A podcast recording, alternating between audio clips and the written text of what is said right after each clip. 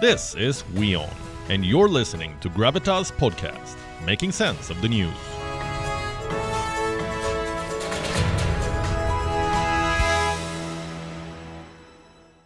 And now let's talk about what everyone is talking about artificial intelligence. They say it's the future. Let me be frank, ChatGPT has become a popular guest at most parties and conversations. Well, Google unveiled an AI rival to ChatGPT, but the tech giant was off on an embarrassing start.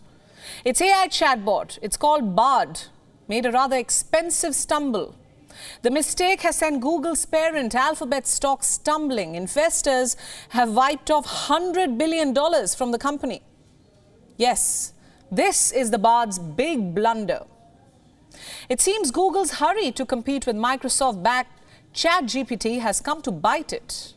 Its Bard has failed to live up to expectations. The bot got its name because it was supposed to be a storyteller like the Shakespearean Bard. But it seems that this storyteller doesn't have its facts straight. This bard didn't quite get the story right. And it has accidentally created a Shakespearean tragedy for Google. Let's see what exactly went wrong with the Bard demo. In a video demo posted online, Bard was asked this question What new discoveries from the James Webb Space Telescope can I tell my nine year old about? Simple question, you would think. But the Bard's response suggested that the telescope was used to take the very first pictures of an exoplanet. Now, these are the planets found outside our solar system. That's where the poor storyteller got it all wrong. It was soon hounded by an army of astrophysicists and experts. They know their stuff. This included the likes of Grant Tremblay and Bruce Macintosh. Naturally, embarrassed by the incident, Google owned up to the error. It underlined the need for testing the new systems. The BARD has been released only to a team of specialist testers. It is yet to be rolled out to the public. But the search engine giant seems to be in quite a hurry because you see, it is eyeing an ambitious goal. For months, the company has been threatened by ChatGPT and Microsoft's increasing interest in it, and this has only made things worse. ChatGPT has already attracted 100 million users since its launch in November. Microsoft also announced that it will integrate the AI features in its search engine, Bing. So pressure has been mounting on Google. Scared to lose its command over the web search industry, it is desperately trying to release its own chatbot to the public. And it seems to have rushed the announcement under pressure. The battle is on among the brands.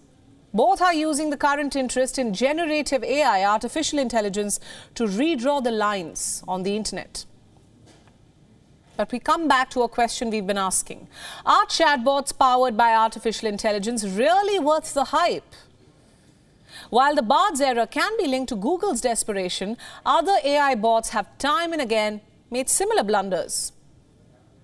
And this also includes our beloved ChatGPT, which has stumbled in some basic maths.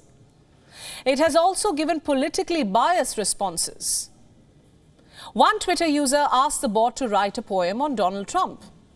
And ChatGPT refused to do so, saying it is not programmed to produce partisan content. Fair enough. But when asked to write a positive poem about Joe Biden, it produced a piece about a leader with a heart so true. Clearly, not unbiased. Now, take the example of Nothing Forever. This is an AI generated version of the popular sitcom Seinfeld.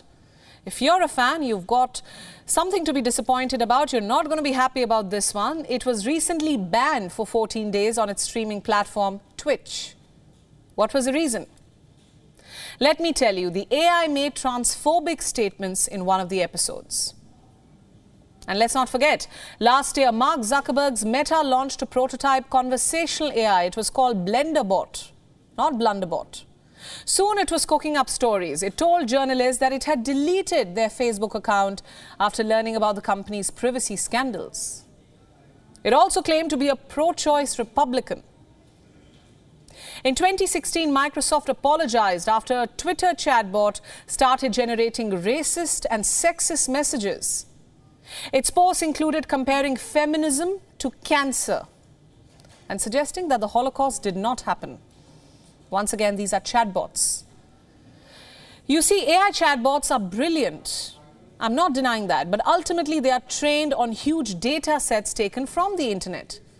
And these data sets can contain errors that the chatbot repeats. It's a cycle. And these sources have biases and inaccuracies which are inherited by all AI models. This was clear in the Bard's demo.